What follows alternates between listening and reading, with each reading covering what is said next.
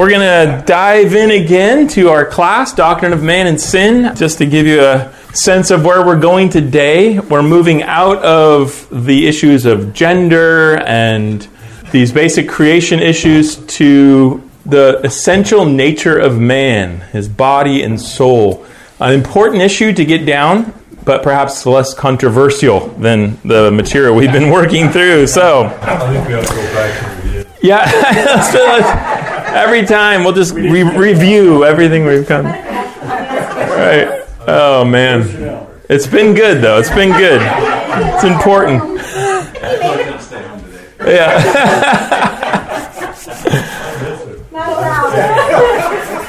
All right, I got a rowdy class today, so I better just let's pray. All right. Father, thank you for again our day of worship, as the old Puritans used to call it, a market day for the soul. And we thank you for the rich uh, feast that you've prepared for us today through the, the preaching and teaching of your word and the reading of scripture and uh, the singing of songs and hymns and spiritual songs and even the Lord's Supper today. And we pray that you would bless all of these means to, of grace to our souls, that you would build us up in our faith, that you would increase our knowledge of you, that you would fill us with a deeper love and devotion to you, to your Son, Jesus. We pray for the work of the Spirit in our souls, a work of illumination and softening of heart, and we pray that uh, even today, this morning, as we dive into the subject of what your word teaches uh, about our nature as human beings, that you would give us understanding and wisdom, and that you would equip us uh, to live in a way that is in accord with the truth of Scripture. Uh, in, in a world where these things are under assault and being eroded and attacked. And so we pray that you'd strengthen us for godliness even this morning, and we ask it in Jesus' name. Amen. Amen. Okay, so be ready with your Bibles. We're going to be reading some text today, but I just want to start with one basic truth that kind of lays the groundwork for what we're going to talk about. When we think of God, God is, his nature is not made up of parts, but is one thing that is indivisible in its essence. So it, it, if you think of God, just you you can't think of him being a composite being made up of parts, but rather he is a simple being, one indivisible, irreducible essence, right? So God is simple. That's where the old Puritans used to uh, talk about God being without parts. And the doctrine of simplicity is uh, just a way of saying that. He's indivisible, not made up of anything more fundamental. As soon as you think about it for a second, you go, yeah, that must be true. God can't be made up of something more fundamental than himself. Otherwise, whatever it is that he's made up of would be God, right? And he would be the one who is derivative. Uh, so God is simple, irreducible. But man is not. Man's nature is made up of parts, parts which can be divided. So where God is simple, man is, you might say, complex or composite. Um, you might think, well, isn't it better to say that God is complex? Um, no, not if you mean that he's made up of parts. if you mean that he is he's so difficult to understand that he's mysterious to us that there are things about God that are complex to understand, well, that's one thing. But to talk about God in, in his essence as being complex would be wrong. But man is complex. He's made up of parts. He's composite. So if you think of, you know, a Lego, a Lego uh, creation made up of more fundamental parts, and that's that's true of man. Okay, so this is a fundamental distinction between creator and creature. God is simple, man is composite. Man is made up of parts. And the fundamental parts of man might be described as body and soul. Now, of course, you could talk about man being made up of parts in different ways, like that we're made up of cells and atoms, etc. But but in terms of the basic parts of man, uh, we talked about in Scripture, especially, we would we would reduce it to body and soul. Now, there it is true that the Scripture uses, besides the word soul, might use the word spirit, and we'll talk a little bit more about that. But in the Scripture, if you if you were to do a sort of closer word study, you would see that in the Scripture, the terms spirit and soul are really interchangeable. They evidently refer to the same part of man. And you could also you probably throw the word heart in there, um, although the heart might at, at times refer to something more specific. Yet it's the same part of man heart, soul, spirit, and then his body. Okay, so two parts heart or body and soul. And let's look, because what I would argue is that there's a sense in which this you know, the Bible doesn't take a whole lot of time to explain this truth to us. It just is reflected everywhere in the scripture, right? It's sort of like marriage being between a man and a woman. It's like, it's just everywhere. Wherever you see marriage, it's always a man and a woman, but doesn't, you know, feel the need to tell us, uh, well, let me tell you about the nature of marriage. It is, or that God exists. You know, it's just always assumed, right? And the same would be true of this body and soul duality of man. So let's just look at some passages. I'm going to maybe assign some each of you to one of these verses or um, just ask for volunteers. Would someone volunteer to read Genesis 2 7? Okay, Paul here. Uh, Matthew 10 28. Who had that? Phil. 2 Corinthians 7 1. Who would volunteer to read that one? Okay, uh, Steve in the back. Uh, second, or 1 Corinthians 5 5. Who was it that had there? Okay, Quinn and then James 2:26. Someone would be willing? Paul. And then finally Colossians 2:5. Colossians 2:5. Okay. All right. So we got our assignments, and so let's read through these together. Whoever uh, has Genesis 2:7, Paul, I think. Let's start there. The Lord God formed man of, du- uh, of dust from the ground and breathed into his nostrils the breath of life, and man became a living being. Okay, so you have there the creation of man, and you see that in the very beginning there's this distinction between dust, man is made from the dust, the physical stuff, right? And then into his nostrils is breathed the breath. The ruach is the Hebrew word, it, it means breath. It could also be translated spirit. And and it's because he's both clay and spirit that he is a, a living creature. All right? And so at the very beginning, it's somewhat mysterious. This is not an elaborate description, but you can see that sort of uh, body soul duality right there in the very beginning of man's creation. Okay, Matthew 10 28. And fear not them which kill the body, but are not able to kill the soul, but rather fear him who is able to destroy both soul and body in hell. So there you see, Jesus speaks with this understanding of man being having both body and soul.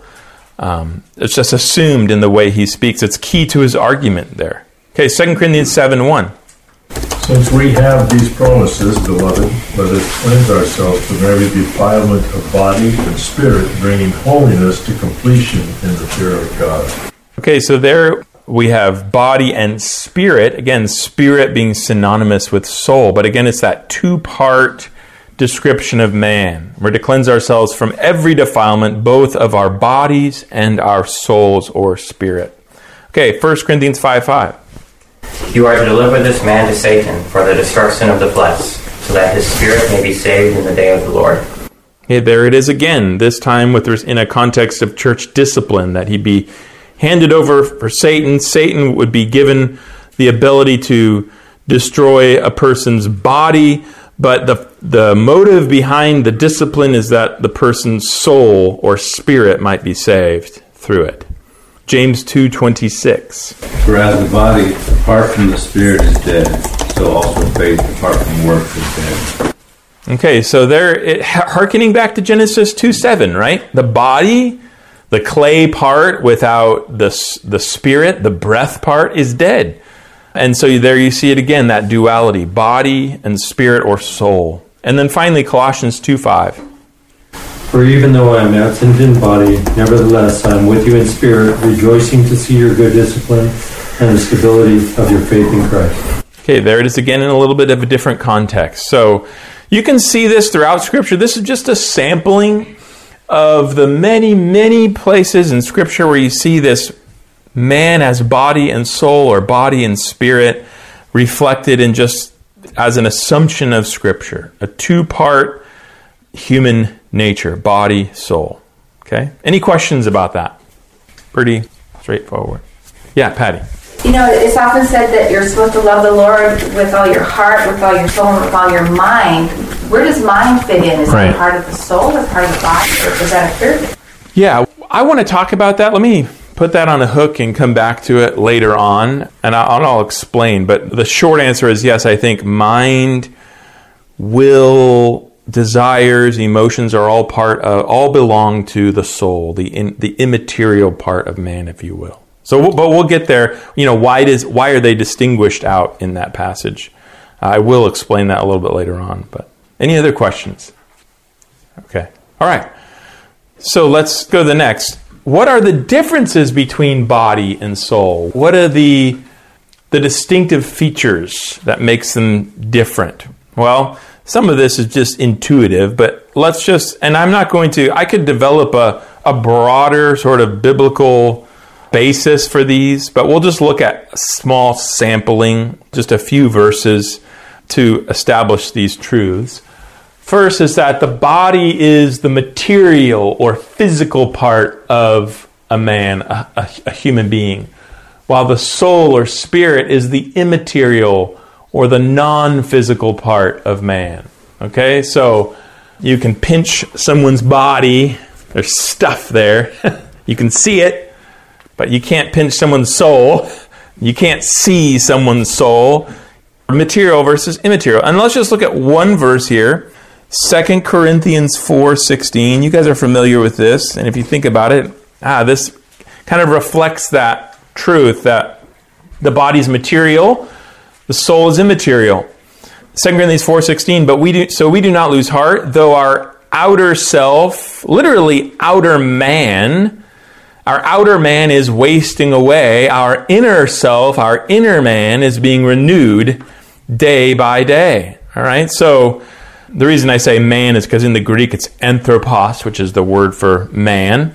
So you have this reflecting the, the two part nature of man, and you say, Yeah, my outer self is wasting away. My body is getting older and degrading, uh, while my inner man, your spirit, is actually being sanctified by the Holy Spirit as you grow as a Christian. So you're getting better on the inside, hopefully, Lord willing. That's the general progress.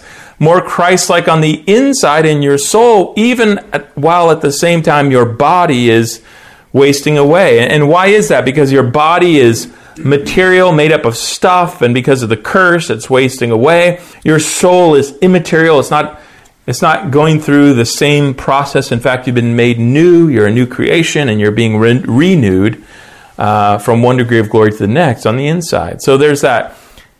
First distinction is the body's material, physical. The soul is immaterial, non-physical. Also, the body is visible while the soul is invisible. You guys probably know when I say 1 Samuel 16, you might even know, oh, I know what he's talking about. That's when Samuel went to visit David's sons, right? And he's God had said one of David's sons is going to be king, and and and he saw Eliab, the firstborn, and what did he think? Ah, there we go. He looks kingly, right? Surely this is the one. But you remember what God said in verse 7 The Lord said to Samuel, Do not look on his appearance or on the height of his stature, in other words, his body, right?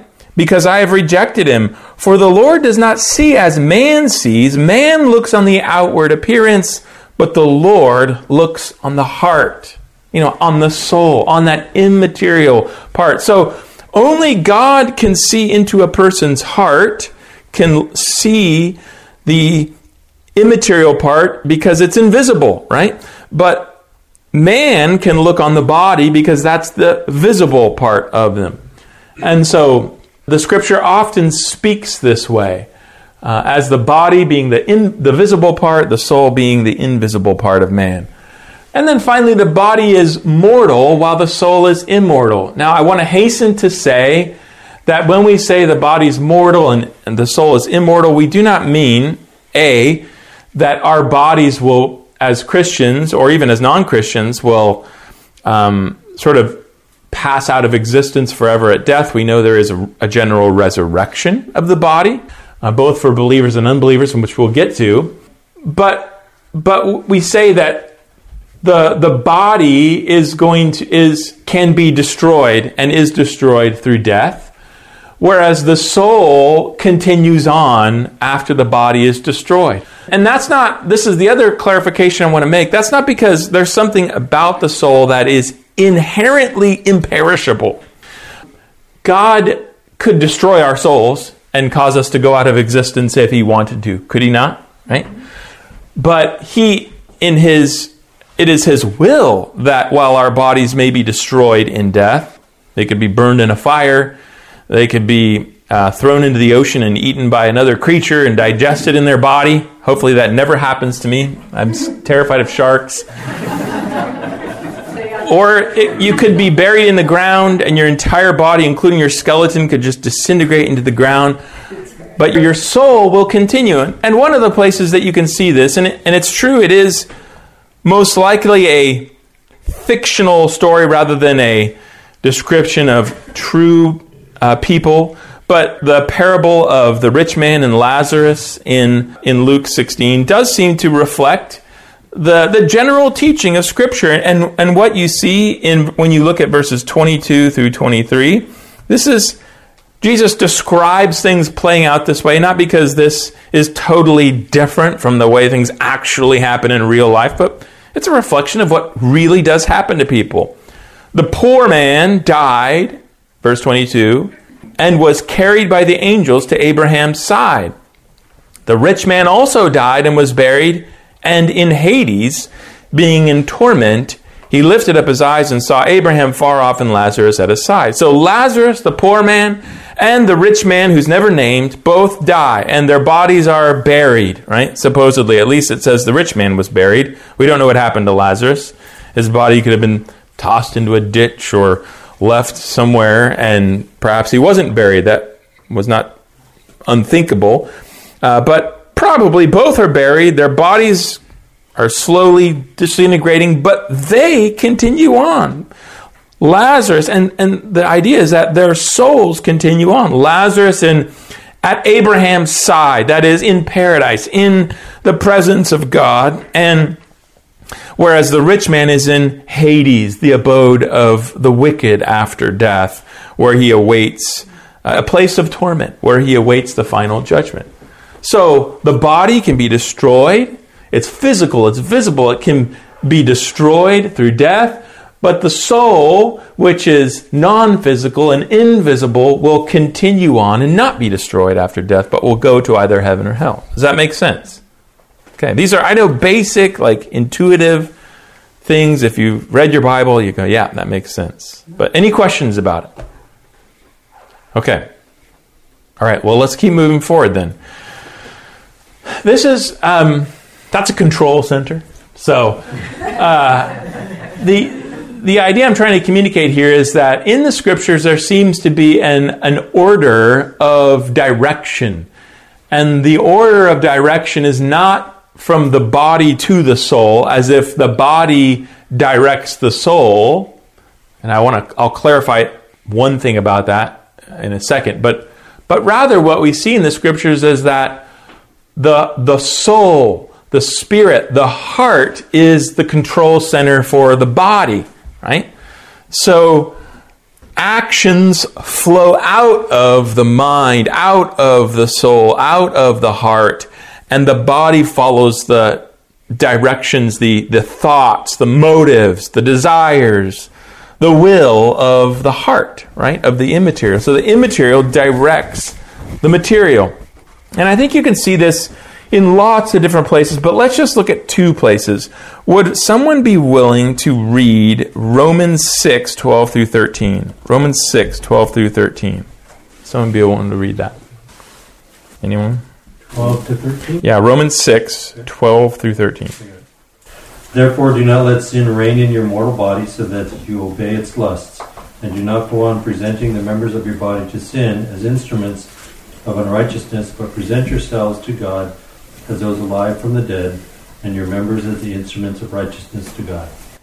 Okay, so he's speaking to us as Christians. He's saying we have a, a principle of sin that still remains within us, but that we are not to take the members of our bodies and present it to sin, to the lusts of our sinful nature, to serve sin, but rather we are to take the members of our body, of our mortal body, our physical body, our, our hands, our feet, our eyes, our mouth. We're to take the members of our body and present them to God and to use them as instruments for righteousness, right? And do you see the, the idea there is that we, and I think there he's speaking of our minds, our hearts, our souls as the, the most fundamental part of us in the sense of our we-ness, our I-ness, right? We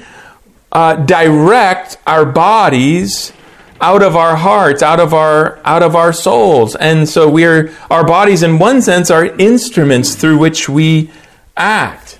Uh, now, that's not to say that there's some kind of hard separation. Of course not. We are, in one sense, a union of body and soul, right? Uh, so my body is me. It's not someone else. It's not something else, right? It's part of my nature. And by God's design, we are intended to be a union of body and soul, a, an embodied soul, right? Or an ensouled body.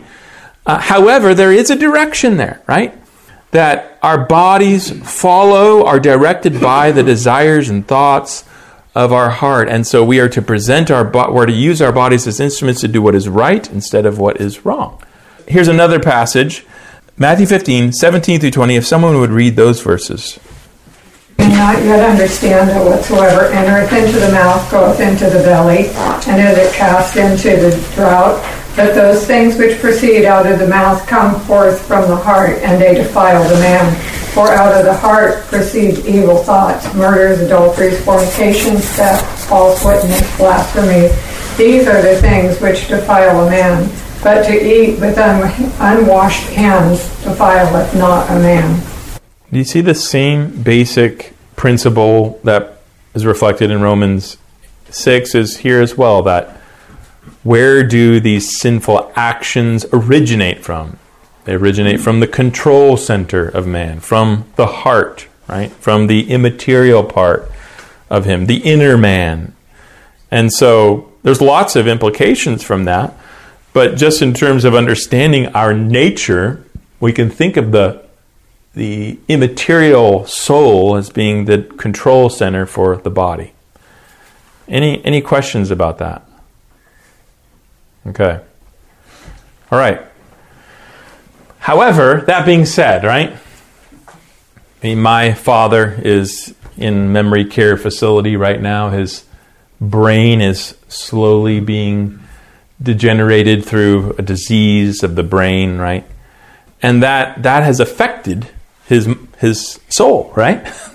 so he's not able to think and desire in the same way that he used to because his brain isn't working properly. And you could say something similar, like if you've just you know come off a 16 hour flight from Africa and you haven't slept in a day, right? And your body like you find it's harder to think right. It's harder to you know you're irritable whatever. Like so it's not to say again we're a union of body and soul.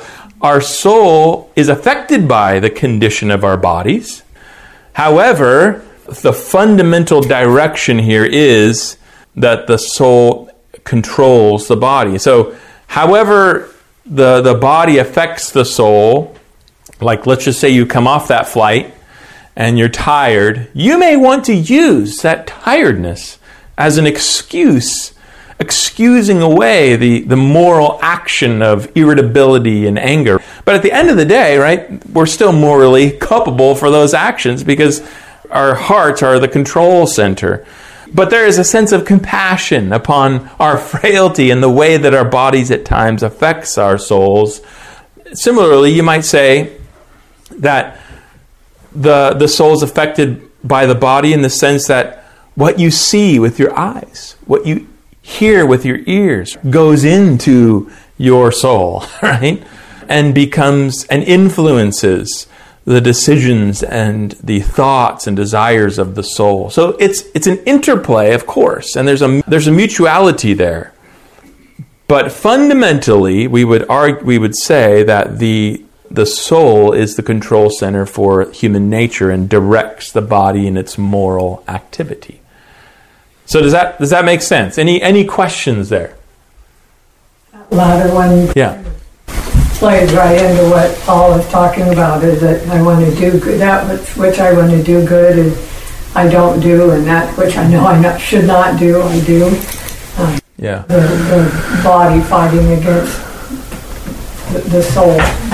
Right. I, the only thing I would say uh, is that I think there is a distinction in the scripture. So wh- where, when you see the word flesh, sarx in the Greek, uh, flesh, it doesn't always, I think, refer simply to the physical body, but rather to what we would call, and some, this is why you see it often translated in the New International Version.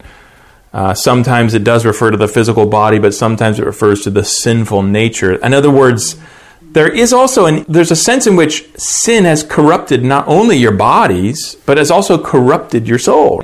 That, that we would say that principle of sin has affected us in our entire nature, both our body and our soul. And, and so our thoughts of our heart, the desires of our soul, of our immaterial being are also corrupted. And so sometimes the Bible means by flesh that principle of sin that is that is corrupted your heart so that you have a battle going on even within your soul. And that in one sense that's where that clash really lies is that part of you of your immaterial soul that is yet to be entirely freed from sin you have remaining corruption and so you have these sinful desires that come out of your soul as well as uh, holy desires now I, I confess that part of the way that all, all works out is mysterious right Dan, I don't know exactly how to sort all of all of that out, but I think that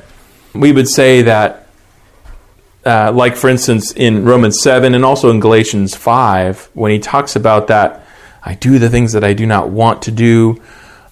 That that's a, a battle that is not just body and soul, but but it's a battle that's going on within your soul, in your immaterial being as well. So that we look for the day when both when through resurrection both body and soul will be entirely glorified. Mm-hmm. And we will not only be our perfect physical selves but we will also be a perfect have a perfect soul. And that's actually going to be probably the most glorious part of our liberation. I mean the glorious part of heaven is the presence of god and the full consummate relationship with god. But and you think about heaven, you say, I want to see, you know, my my grandmother and my parents who have died, and I want to I want to see what the new creation is going to be like. But you know, one thing you're going to rejoice in overall is that you will have no more sinful thoughts, no more selfish desires, no more right, no more you know sinful anger rising up in your soul, no more harsh words coming out of your mouth. It will be perfectly glorifying the Lord. Oh, Praise God. right? Yeah, not but not but not today. Yeah. Are there still people who believe that the body is the corrupt part and the soul is not, and therefore the separation would be? It seemed like there was a time when there was, uh, if we just get rid of the body, will be great. Right. Well, I, I would say that.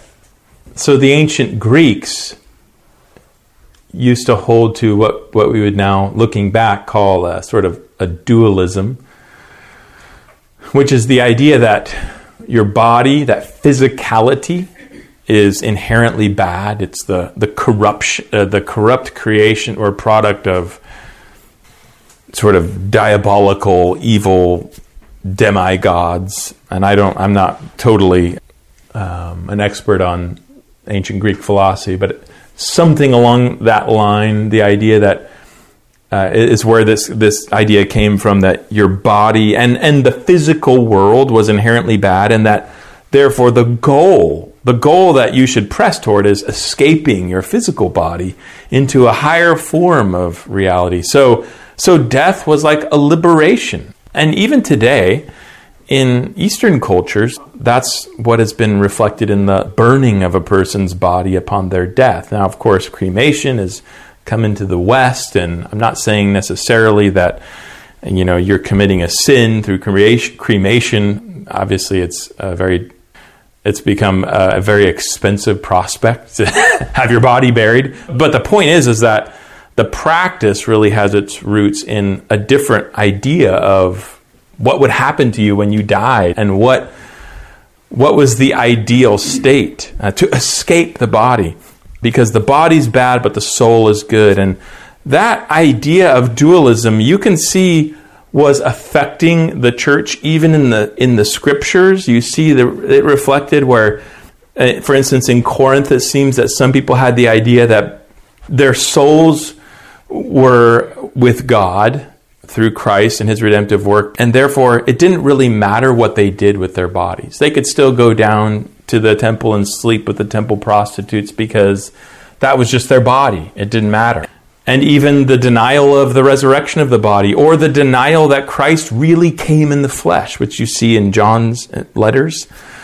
Where is that coming from? Why would anyone deny that? Because it was a cultural presumption that the flesh was inherently evil. And so it was unthinkable to some people in that culture that Christ would assume a human body and be raised in that body, right? So there was that influence of what you call a, a dualism because it was a, a cultural assumption. So you could think of what are some cultural assumptions that we have today that have affected the church, right? That we have just brought over unthinkingly into the church because they're so much a part of the fabric of our society. Well, that way of thinking was part of the fabric of the first century world that Jesus and the apostles lived in. And so the physicality of the New Testament and the goodness of the body and the perpetuity of the body, because Christ himself was raised, we too will be raised and we will inherit a, a new creation, a new heavens and a new earth. All of that was not what people in that day would have thought would be ideal. They think, I thought we're, we're supposed to get out of this. So does that make sense? So I do think it, it is, and, and to some degree, you can see remnants of that way of thinking, although not so much today. You know, we live in a more materialistic age where the idea of even that there is such a thing as a soul is more rejected as being superstitious. But it's still going on because my brother is all into this nirvana. You know, I want to reach my nirvana. Right. You know, in my Right. go around. Right.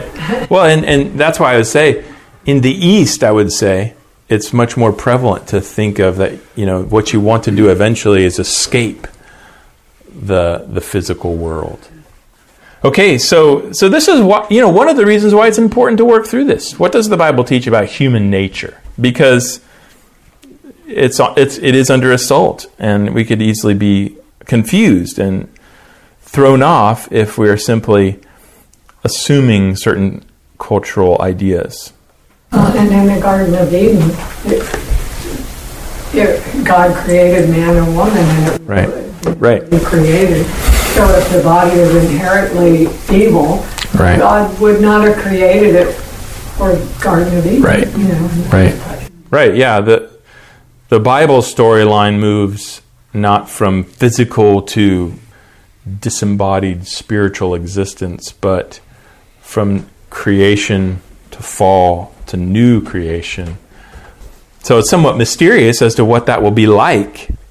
However, the Bible has no idea that sitting in heaven on a cloud with a harp uh, is our ultimate destination, but rather that we will be physical human beings in glorified bodies living in a creation freed, set free from the corruption that came through sin. And we don't know exactly what all that's going to be like. You know, you have all kinds of questions. Your kids will ask you, "Are there going to be cats in heaven and dogs and giraffes?" I know there's going to be no sharks, but besides that, probably it's all open.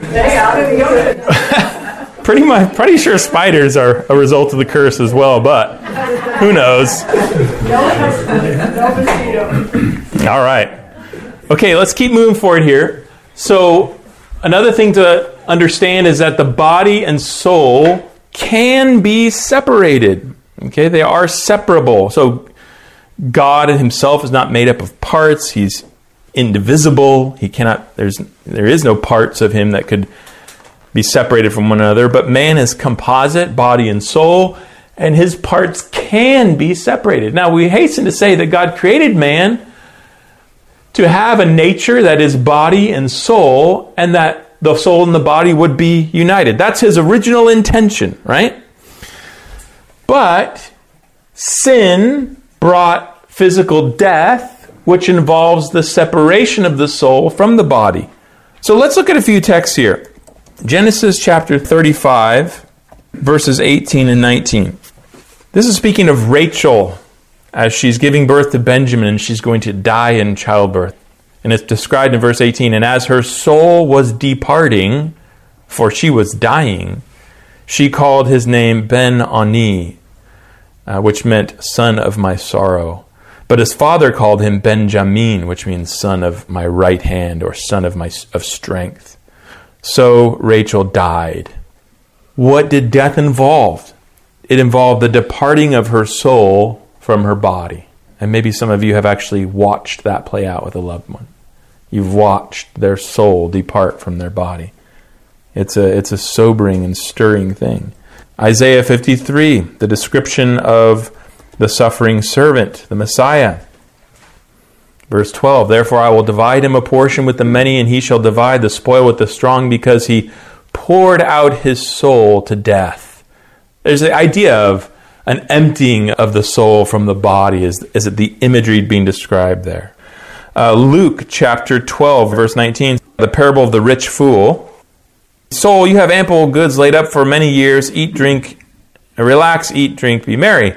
Verse 20, but God said to him, Fool, this night your soul is required of you, and the things that you have prepared, whose will they be? Right? So his soul will leave his body in death. That's the idea. John chapter 19, verse 30. When Jesus had received the sour wine, he said, It is finished. And he bowed his head and gave up his spirit. So his body is left hanging upon the cross, but his spirit has departed from his body. All of these texts and many, many others in Scripture indicate that because of sin, death has entered into the world, and physical death involves the departure of the soul from the body. And upon death, the soul of a believer goes to heaven and the soul of an unbeliever goes to hell. This text here is one we already looked at, right? Do you remember the parable of the rich man and Lazarus? It describes how both of them died, and one went to the bosom of Abraham, that is, went to paradise. The other went to Hades, the underworld, so to speak, the, the abode of the dead who die in their sins, right? A place of torment.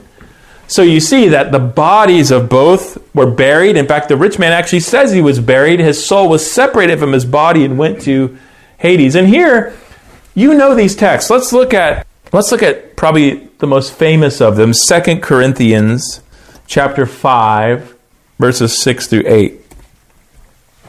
Paul says this. So we are always of good courage we know that while we are at home in the body, we are away from the Lord.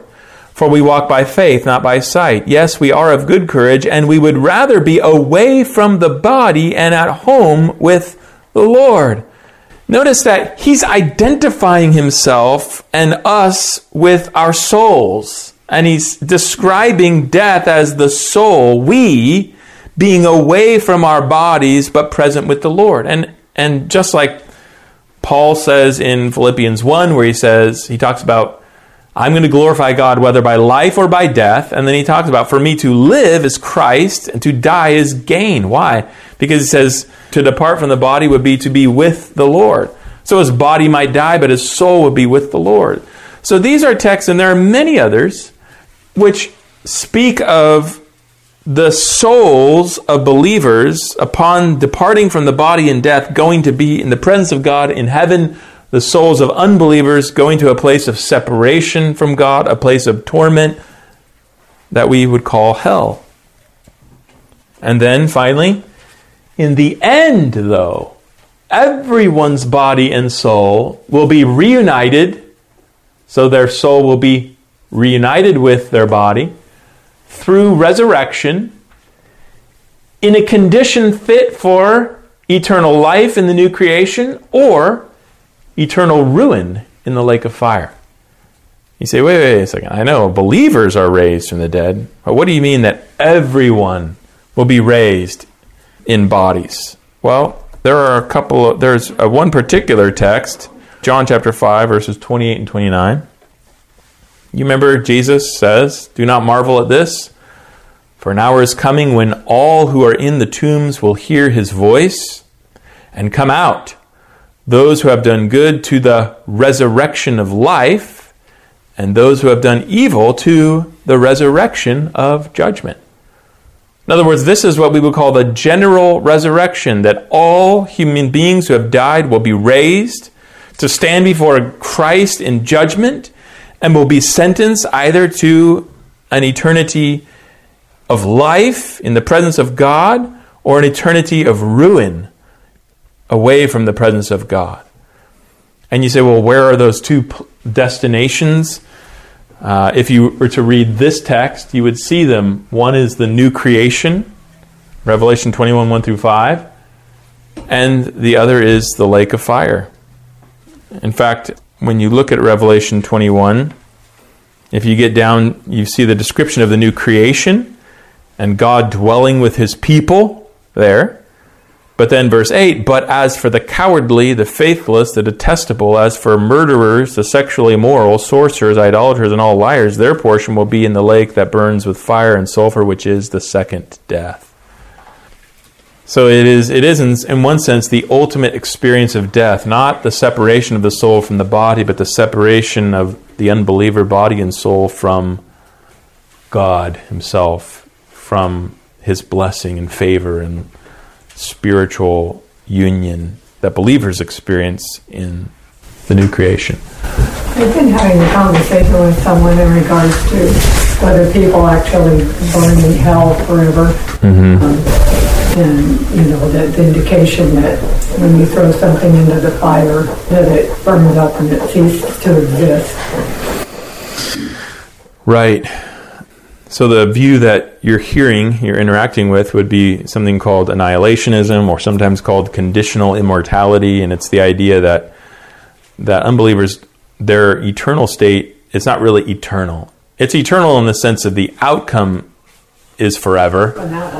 Uh, but it's not eternal in that it goes on and on and on, eternal conscious torment. Uh, it is interesting that even in the 16th chapter of Revelation, where you have a sort of different description, it talks about those who take the mark of the beast, which in the book of Revelation is, I would argue, a, a reference to unbelievers. Uh, they're in distinction from those who have the mark of the Lamb. And it talks about the smoke of their torment going up forever and ever, and they shall have no rest, neither day or night. And that I think reflects a broader teaching of Scripture that the eternal state of the wicked is a conscious state. It's a place of weeping and gnashing of teeth, for instance. It's a place of everlasting or eternal ruin and torment, even. And so, while I'm not arguing that the imagery of flames is necessarily literal, it's certainly conveying something real, something of the horror of hell. So I would argue that the, the biblical teaching, which really has been the standard understanding of the church going back throughout its history, is hell is a place of eternal conscious punishment. And that the idea that the soul would just be sort of destroyed uh, is not the not the biblical teaching. Thank you. I'm having to listen to you. Yeah, I mean, there's lots to be said there.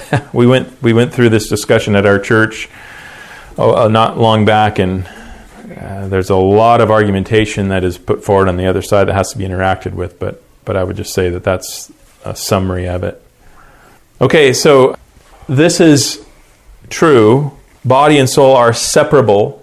It's not the intended state, but they but they can be separable, and that's what will happen when we die to believers and unbelievers.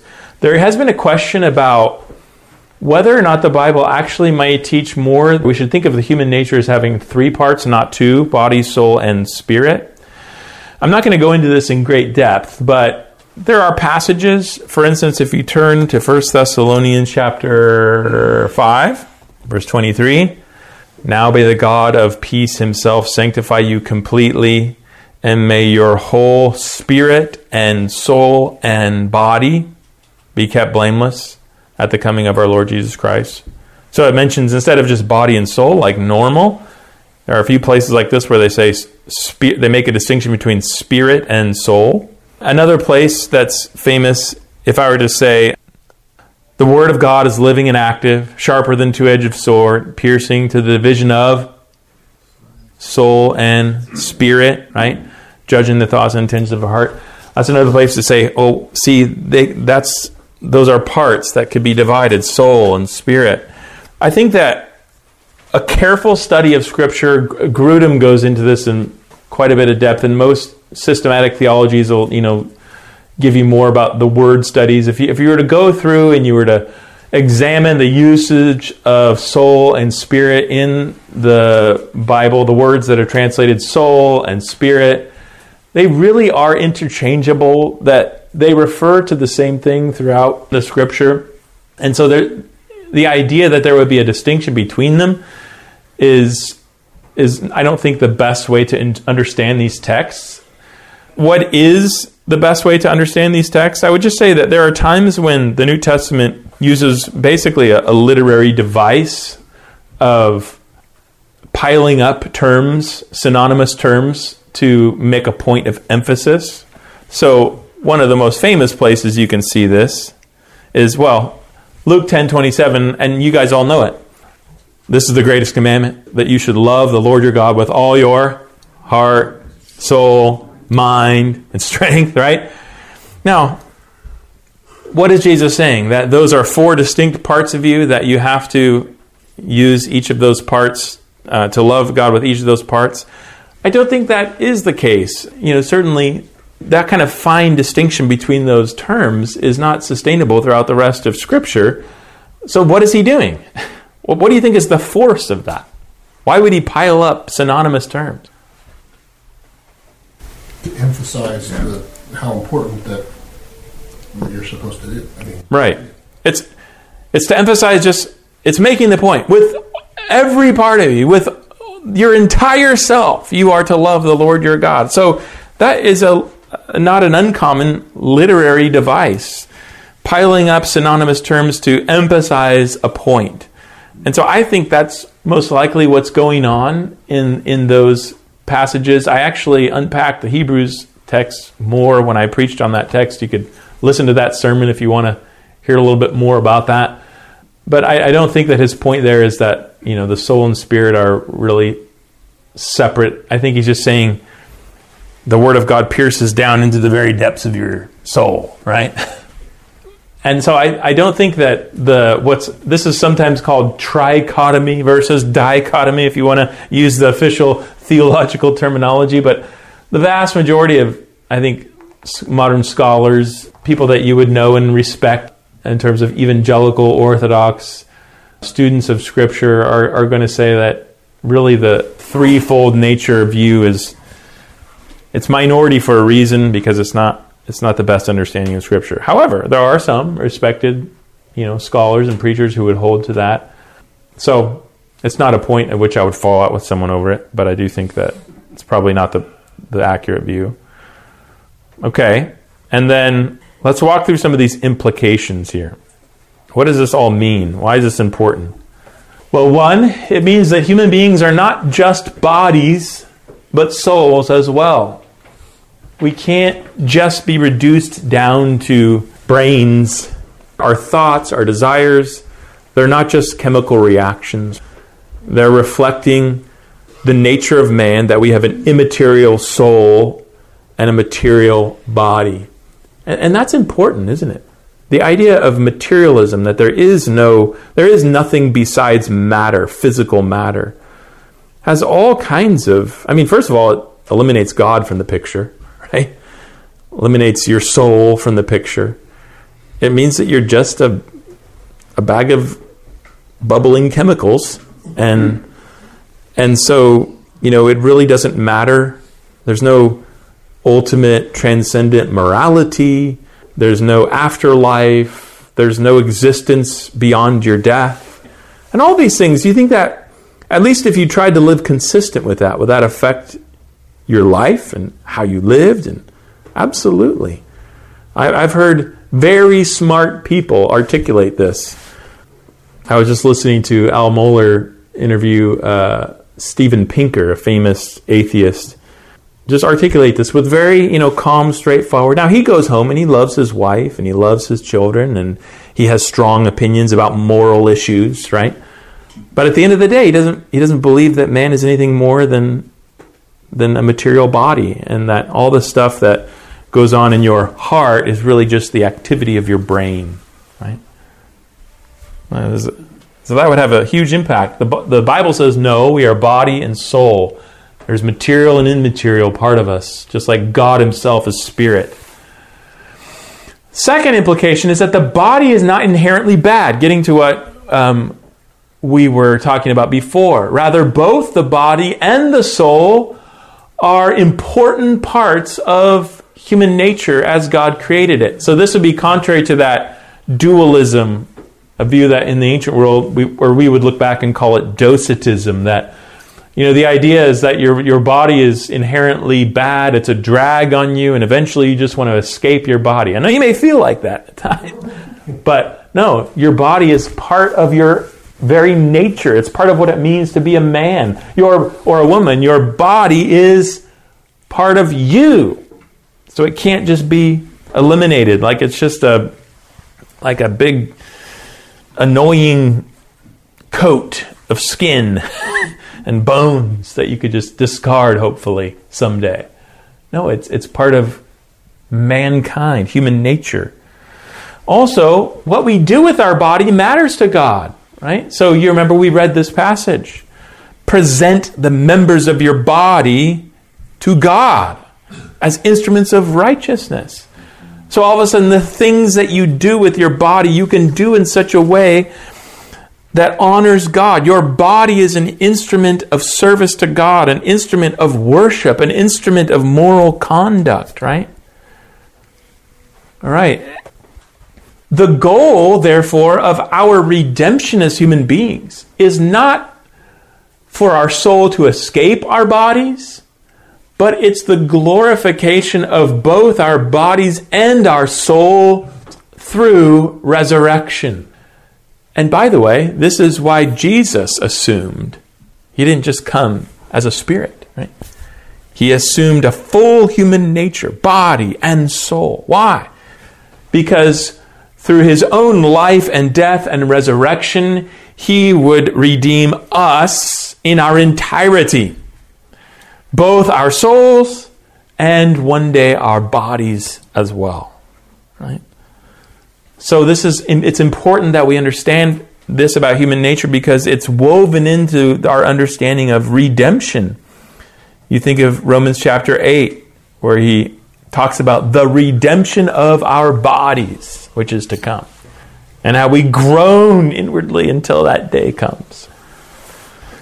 Another implication we don't cease to exist when our bodies are destroyed, since our souls continue either in heaven or in hell. For us, we say to be away from the body is to be present with the Lord. And this gives us great comfort, right? When a loved one, when you sit by their bed and you they breathe their last and you hear the machine going indicating that their body that they are no longer living, you don't say they've ceased to exist. You know, if they're a believer, to your joy in the midst of your sorrow, you know that they have their soul has departed their body, like we saw described of Rachel, and gone to be with the Lord.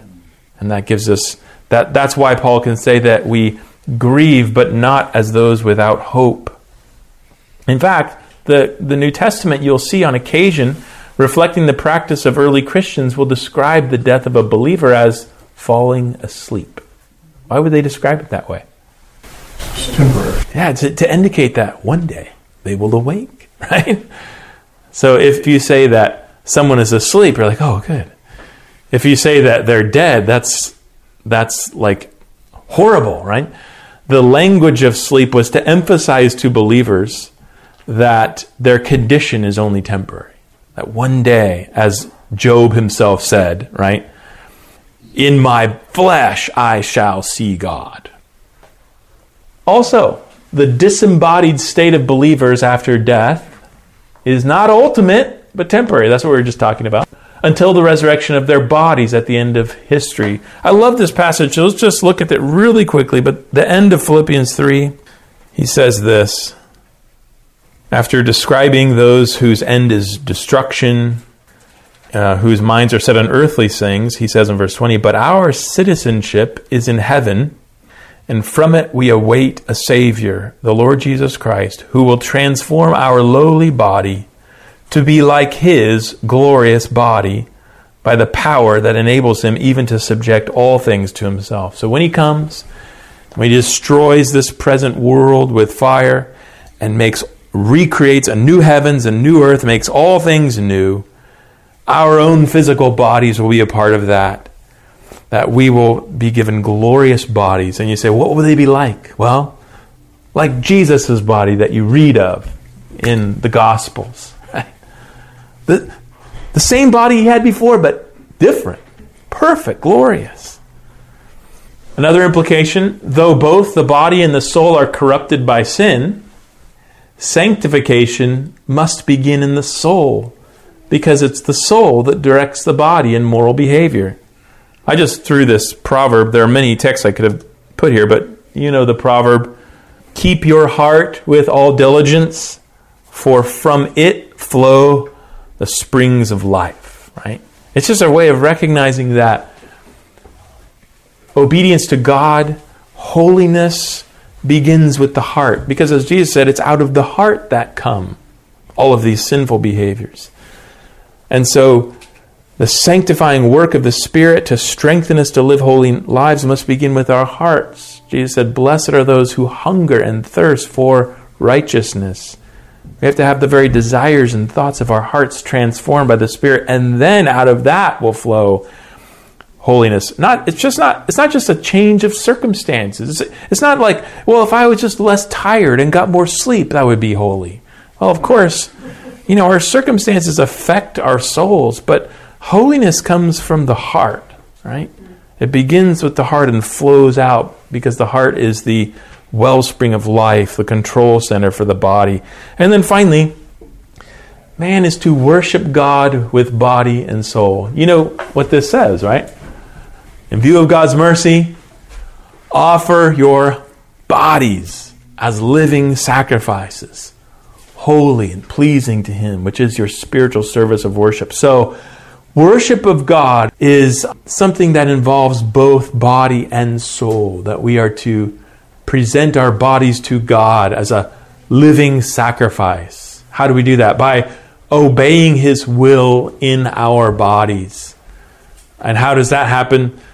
It starts in our souls with hearts and minds and motives and desires and thoughts that are conformed to His own as the Spirit gives us illumination and strength. And so, you know, this is why, like in our day of hedonistic pleasure seeking, sexual immorality, drunkenness, etc., etc. We say all of that is this is sacred territory. We don't say, well, that doesn't matter. What we do with our bodies doesn't matter. No. We are, we are to honor God with our bodies. Remember how Paul said in 1 Corinthians 6 You are no longer your own, you are bought with a price. Therefore, glorify God with your body. Right? Your body is a temple of the Holy Spirit. Okay, well, we're going to end there. Um, uh, feel free to come and ask questions, discuss with me afterwards, but not too long because I need to try to start the service on time this time. All right, let's pray together. Father, thank you for our time in your word and for these truths that we've considered. We pray that you would teach and instruct us through the scriptures this morning. Help us, Lord, as some of these things may be difficult to understand, some have an element of mystery to them some we're still working through.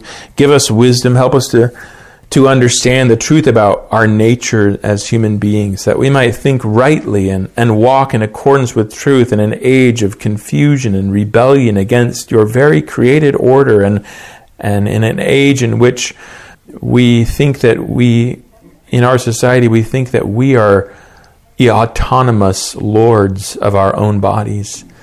Uh, oh God, forgive us, be merciful to us in the midst of your judgment. Help us to be a people of your own possession, called out of darkness into the light of your Son, who walk in truth and provide a testimony to the transforming and redeeming power of Christ through the way that we conduct ourselves in the body. And we pray it in Jesus' name. Amen.